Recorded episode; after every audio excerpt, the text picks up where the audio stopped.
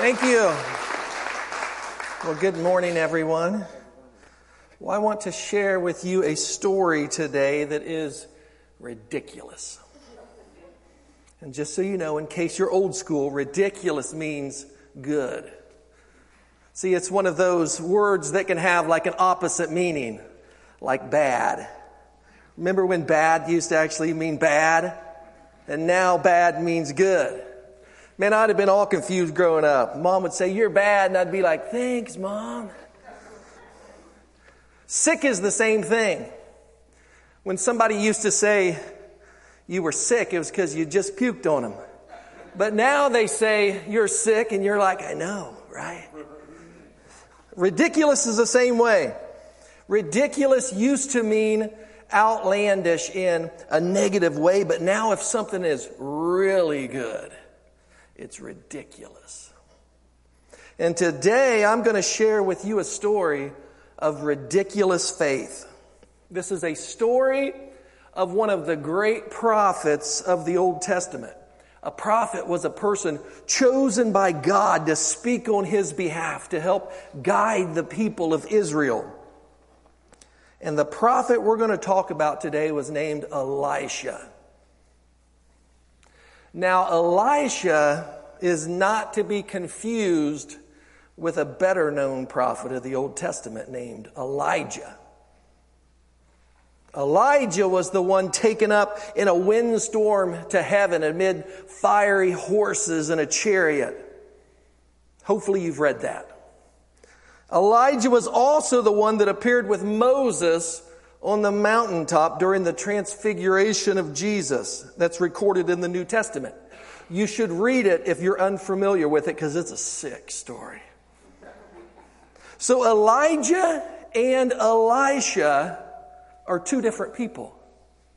They're two different prophets, although their stories connect. You see, Elisha was the prophet God chose as the successor to Elijah. So Elisha was mentored by Elijah. He was the disciple of Elijah. And Elisha wanted to be like Elijah. He was even ridiculous enough to ask for a double portion of God's anointing. And God, in his sovereign will, gave Elisha a double portion of this anointing. And Elisha went on to perform more miracles than anyone in the Bible, with the exception of Jesus. And if you study the Old Testament stories of both prophets, you'll see Elisha performed 28 miracles to Elijah's 14. I mean, it was truly a double portion of anointing that he received from God. This was a guy that once parted the Jordan River. Another time he filled a valley with water and he saved three kings and their armies from dying of thirst. He once multiplied jars of oil so a poor widow could make money to save her sons from being sold as slaves for a debt that she owed. He multiplied bread to feed a hundred men. He once brought a dead boy back to life. Heck, he was dead when he performed his last recorded miracle. There was a guy being buried when a band of raiders came upon them. So the family threw the body of the man into Elisha's tomb. And when his body touched Elisha's bones, the guy came back to life. But I think my favorite miracle that he performed, I want to read it to you because it's, it's the one most near and dear to my heart. It's recorded in 2 Kings chapter 2. And starting at verse 23, it says, From there, Elisha went up to Bethel. As he was walking along the road, some youths came out of the town and jeered at him. Go on up, you bald head, they said. Go on up, you bald head. He turned around, looked at them, and caused a curse on them in the name of the Lord. Then two bears came out of the woods and mauled 42 of the youths. That's in the Bible. I'm not making this stuff up. You should never make fun of a guy with a bald head or a bald spot or thinning hair because you never know how much faith they have or how close a bear might be. But seriously, it's unfortunate that more people aren't familiar with Elisha and who he was and all that he did. I mean, he was a prophet in a very crucial time period in history. Israel was suffering from war and famine. They were on the verge of total collapse, and God sent him to bring guidance and comfort and courage to the people in distress. Man, he counseled everyone from kings to widows, and he did it with equal grace. Elisha is truly one of the greatest and most important people in all of the Bible. All interesting stuff. But what I want to talk about today is how it all began for him. And you're going to see before he was bold, possibly before he was bald, I don't know, but before he was bold for sure, before he was daring, before he was full of miraculous power being used by God in such incredible ways, he was just an ordinary guy. And I want to show you that the choices he made are the same choices we have the opportunity to make that lead to a life of ridiculous faith. So today's scripture it is found in 1 Kings chapter 19 verses 19 through 21. It's a short passage and I'm just going to begin by reading it to you. Says so Elijah went from there and found Elisha son of Shaphat he was plowing with 12 yoke of oxen, and he himself was driving the 12th pair. Elijah went up to him and threw his cloak around him. Elisha then left his oxen and ran after Elijah. Let me kiss my father and mother goodbye, he said, and then I will come with you. Go back, Elijah replied. What have I done to you? So Elisha left him and went back. He took his yoke of oxen and slaughtered them. He burned the plowing equipment to cook the meat and gave it to the people, and they ate. And then he set out to follow Elijah and became his attendant. So it sounds kind of like a ridiculous story.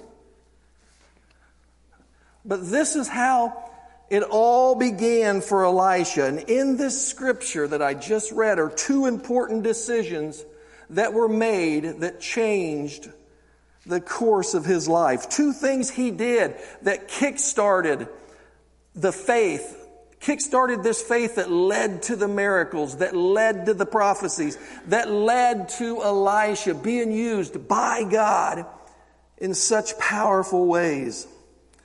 And we're going to break this scripture down. I'm going to unpack it a little for you this morning. I'm going to pull these two decisions out as we get to them, and we're going to learn by his example how we too can lead a life of ridiculous faith, just like Elisha. So let's go through this. Back to the beginning. So Elijah went from there.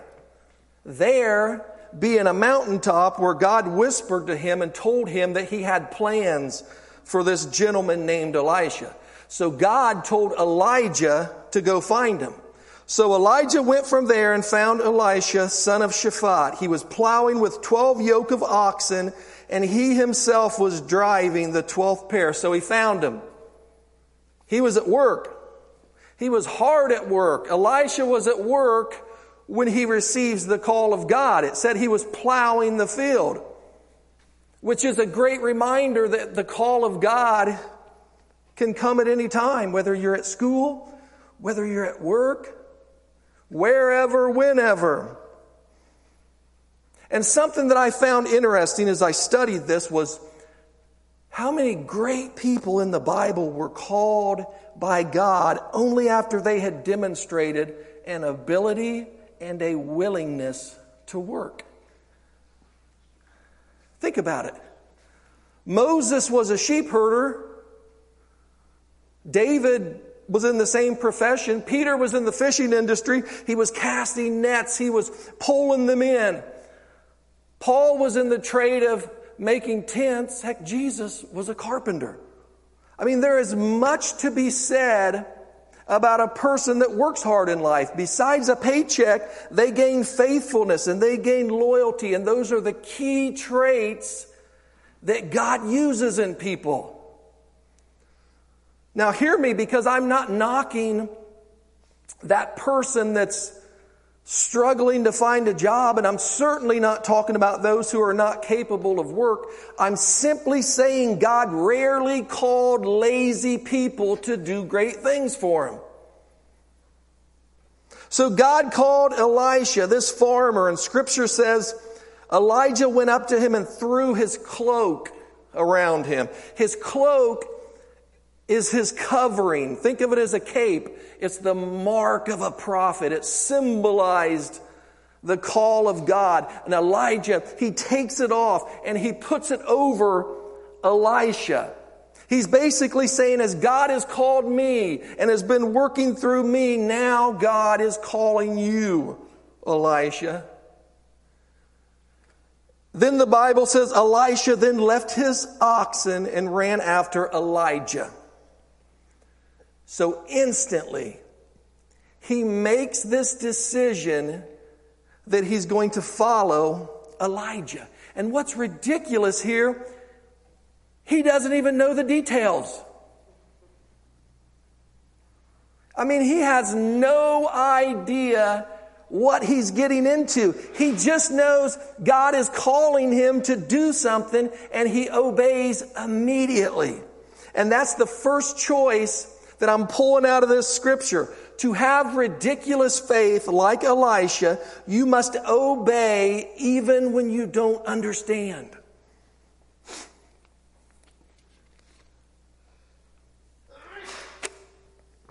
You obey even when you don't understand. Proverbs 3 verse 5 says, Trust in the Lord with all your heart and do not lean on your own understanding.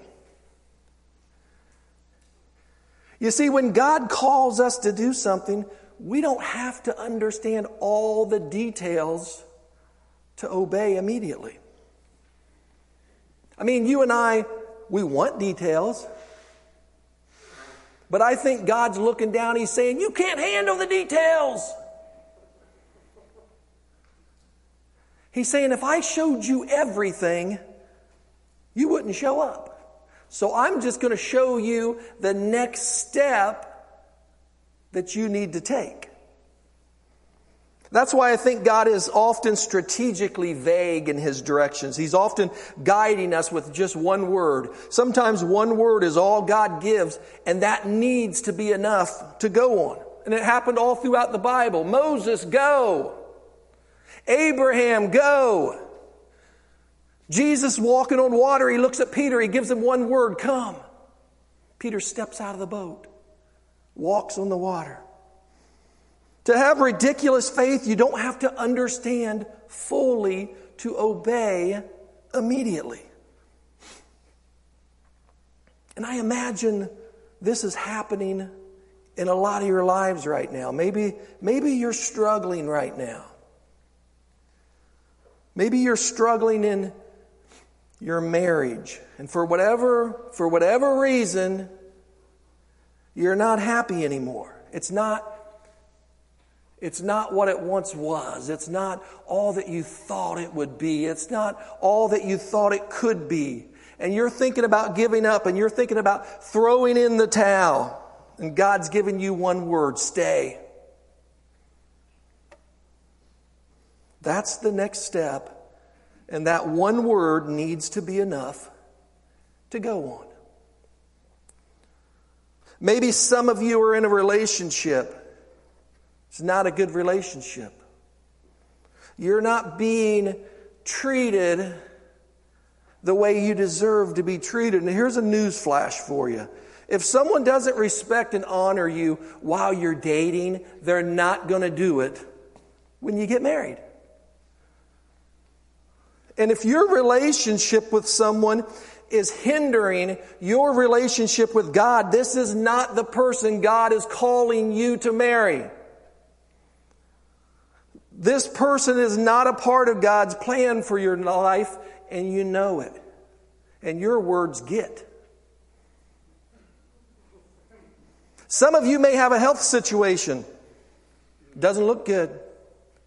Or maybe it's for someone that you love and God's given you one word and it's trust. And you need to be able to hang on to that word. You obey even when you don't understand. You see, like Moses, like Abraham, like Peter, man, God wants to do something incredible with you. And He has this amazing plan. He has this amazing path laid out. You don't know the details, but He's showing you the next steps that you need to take. Proverbs 16 verse 9 says, we can make our plans, but the Lord determines our steps. Elisha, he doesn't know the details. He doesn't know what's in store for him. He just knows that God is calling him to do something. So his response is immediate. His only request, let me kiss my father and mother goodbye, he said, and then I will come with you.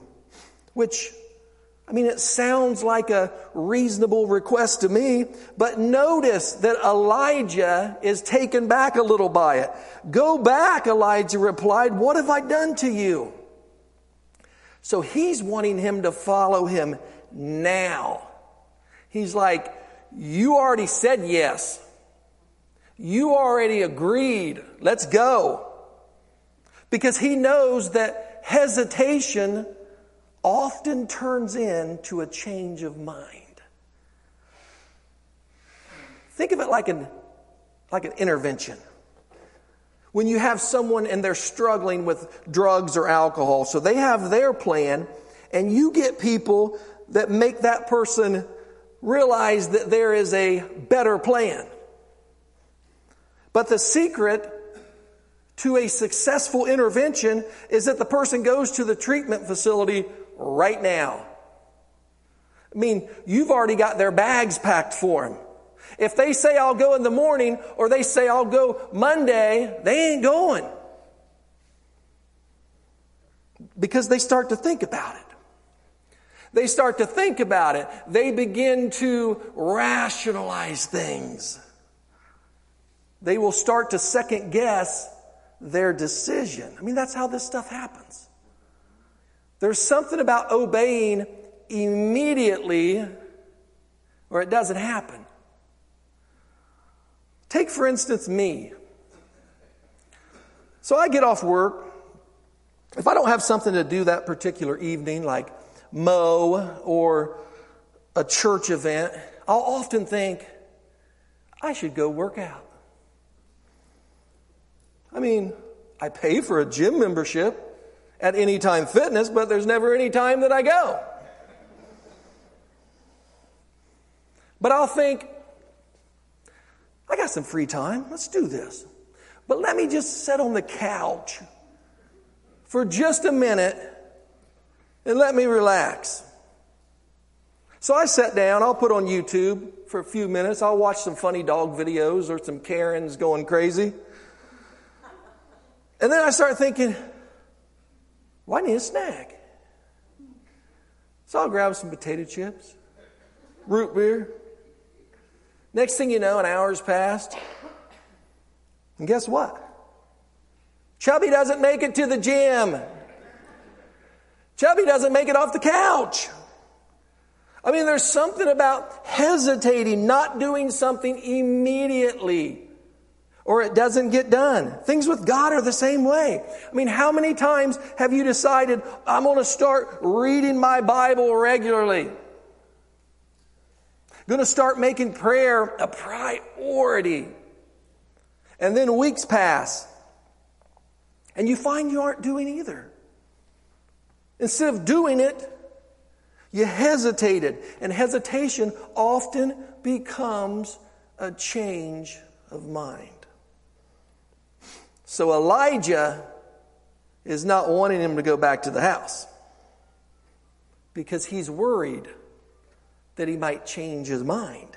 He might get talked out of it if he goes back, or he may see what he's giving up instead of what he's gaining, and he might think twice about it.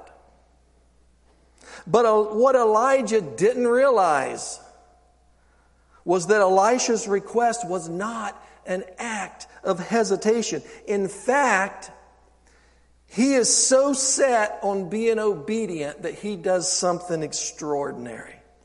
Listen to verse 21. It says, So Elisha left him and went back. He took his yoke of oxen and slaughtered them. He burned the plowing equipment to cook the meat and gave it to the people, and they ate. So, this is the second decision I want to talk about. This is the next choice that I want to pull out of this story. To have ridiculous faith like Elisha, you have to let go of your plan to make way for God's plan.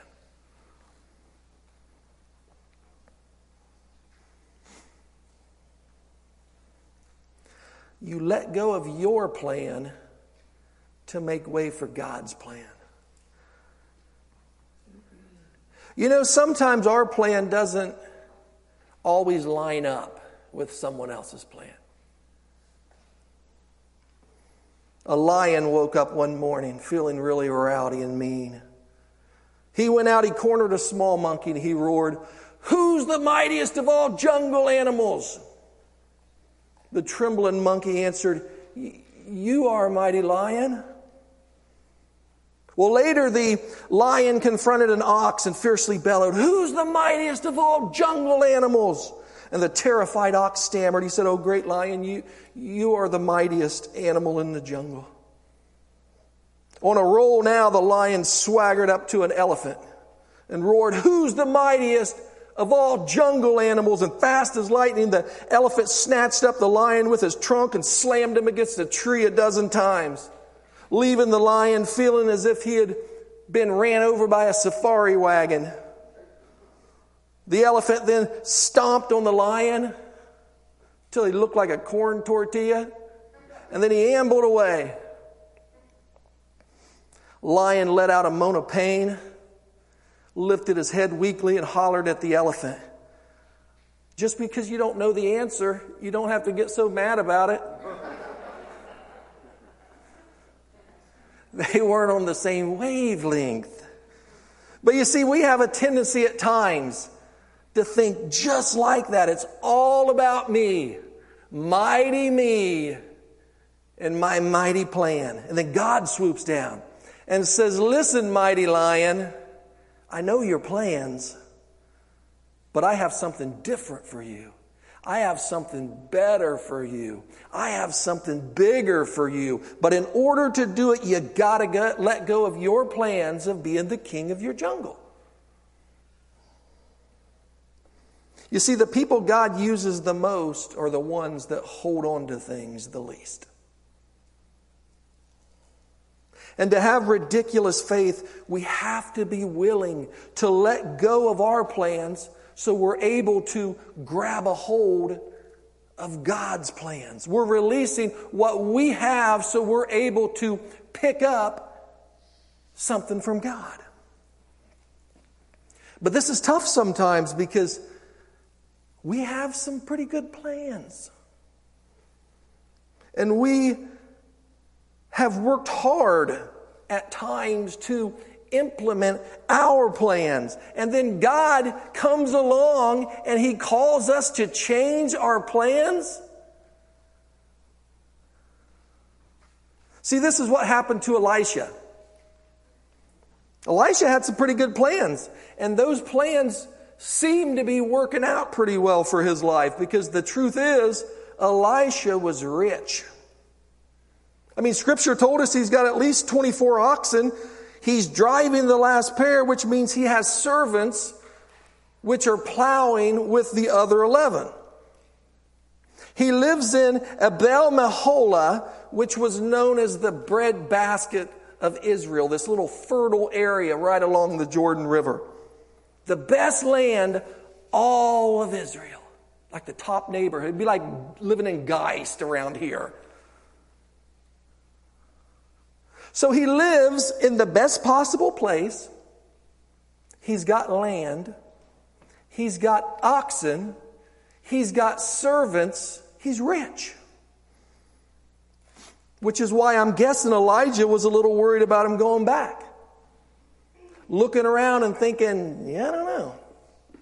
I got it pretty good right here.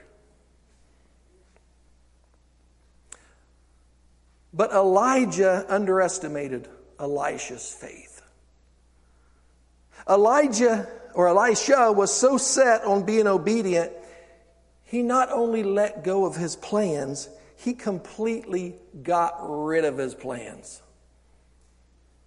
He killed the oxen. He then burned his plow. I mean, these were the animals, and this was the equipment that he used to implement his plan. This was his livelihood. It's almost like he's saying, I'm burning plan B. There is no plan B anymore. There's only plan A, and plan A is obey God. Man, he got rid of his plans. He knew. He knew God was calling him to do something different, that God was calling him to be something different.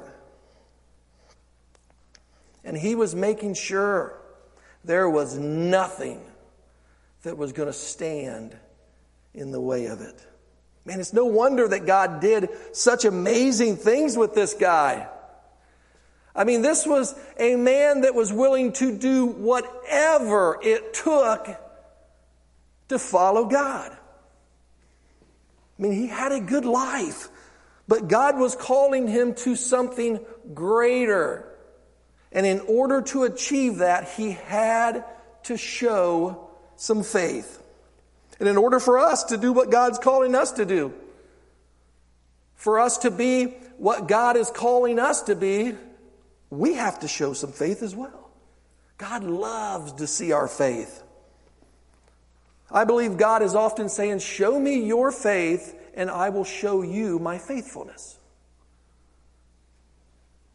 And I say this because over and over in the Bible it says, when Jesus saw their faith. How do you see faith? You see faith in action. You see, God wants us to participate in the miracle. In the New Testament, there's a guy with a withered hand. What does Jesus say to him? Stretch out your hand. In other words, I can heal you, but I want to see you believe it. I want to see you participate in it. I want to see your faith. Another time, there's a guy, his whole life he couldn't walk. Jesus looks at him and says, Get up, pick up your mat, and walk. I'm going to heal you, but I'm not going to pick you up. I want to see you have the faith to believe that what I say is true, so get up.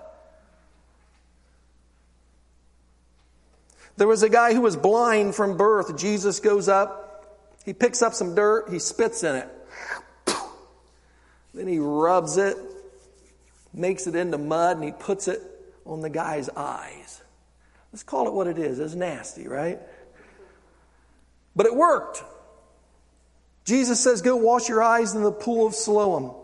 In other words, I'm going to do my part, but I want you to do yours. You show me your faith, I'll show you my faithfulness. Friends, without faith, it's impossible to please God. It takes faith to let go of our plans and faith to pick up God's plans. And you don't want to miss out on something incredible because you're holding on to something too tightly, like a little child with his blankie, something that makes you feel secure. Man, God's plan for your life is way bigger than your plan. We serve a God who can do exceedingly and abundantly more than all we can ask, think, or imagine. Jeremiah 29 verse 11. For I know the plans I have for you, declares the Lord. Plans to prosper you and not to harm you. Plans to give you hope and a future. Don't allow where you're at to block where you're headed. Man, let go of your plan to make way for God's plans. And don't wait for something to happen, make something happen. Take a step of faith. I know a lot of people that are like, man, I want my kids to serve Jesus. I want my kids to be strong Christians. I want our family to serve Christ, but yet they never open up the Bible in their own home to share God's Word or to read, just to read the Bible with their kids. Or they never pray with their children or pray as a family. They don't lead by example. Man, you do something. You put your faith into action. I know a lot of single guys, and they're like, man, I want a wife. God, send me a wife. But then they're just home sitting on their butt, waiting for some smoking babe to knock on the door, carrying a Bible saying, hey, you big stud, take me to church or lose me forever. Now you get off the Xbox, you make yourself presentable, you be the kind of man that a God honoring woman would want in her life. Man, you be that kind of person that you want to find. You take action. Like Elisha. Man, if there's anything in our lives that may be keeping us from doing what God is calling us to do, we need to get rid of it. We need to have a little plow burning faith. And that doesn't necessarily mean we all have to give up everything to follow God. It doesn't mean that we have to resign from our jobs or give all our money away. The point is, there should be no area that is off limit to God. We need to stand up and say, I'm not going to let something keep me from doing what God is calling me to do. I'm not going to let something keep me from being all that God is calling me to be. You see, sometimes we have to say no to what we want in life to say yes to what God wants. God's plan is bigger and better than money.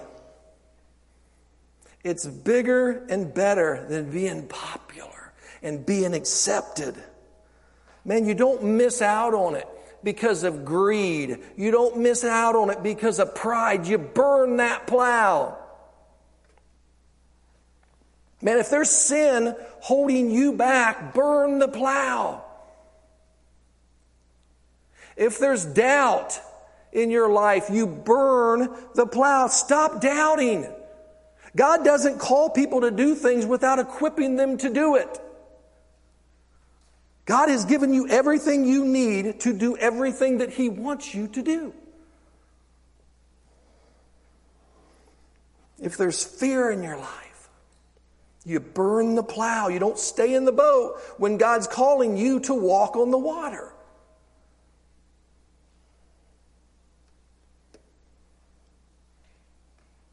Our scripture ends with Then he set out to follow Elijah and became his attendant.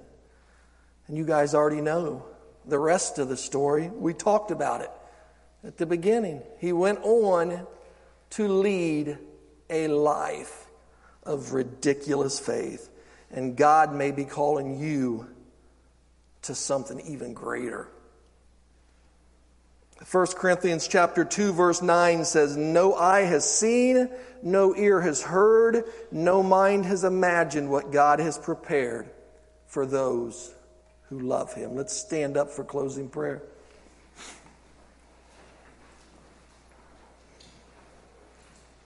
Let's bow our heads. Well, dear God, we, we thank you for your word that leads us and inspires us and teaches us that your way is far greater than ours. Help us to set aside anything that interferes with what you're doing or what you're calling us to do. God, give us strength to be bold. Give us the desire to be courageous. Show us the steps to be ridiculous in our faith. And cast out any ideas that the evil one plants in our head when Satan says we aren't good enough, we aren't strong enough. Empower us to stand up and say Jesus Christ is.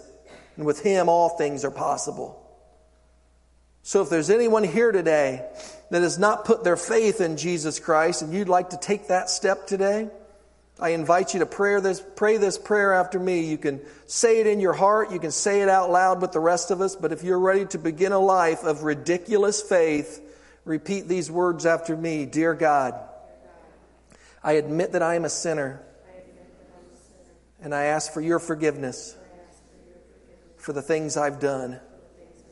I believe that Jesus Christ died on the cross for my sins and rose from the dead to bring me new life. I confess him now as my Lord and Savior. I commit my life to him. I welcome the Holy Spirit into my life to guide me from this day forward. In Jesus' name, amen.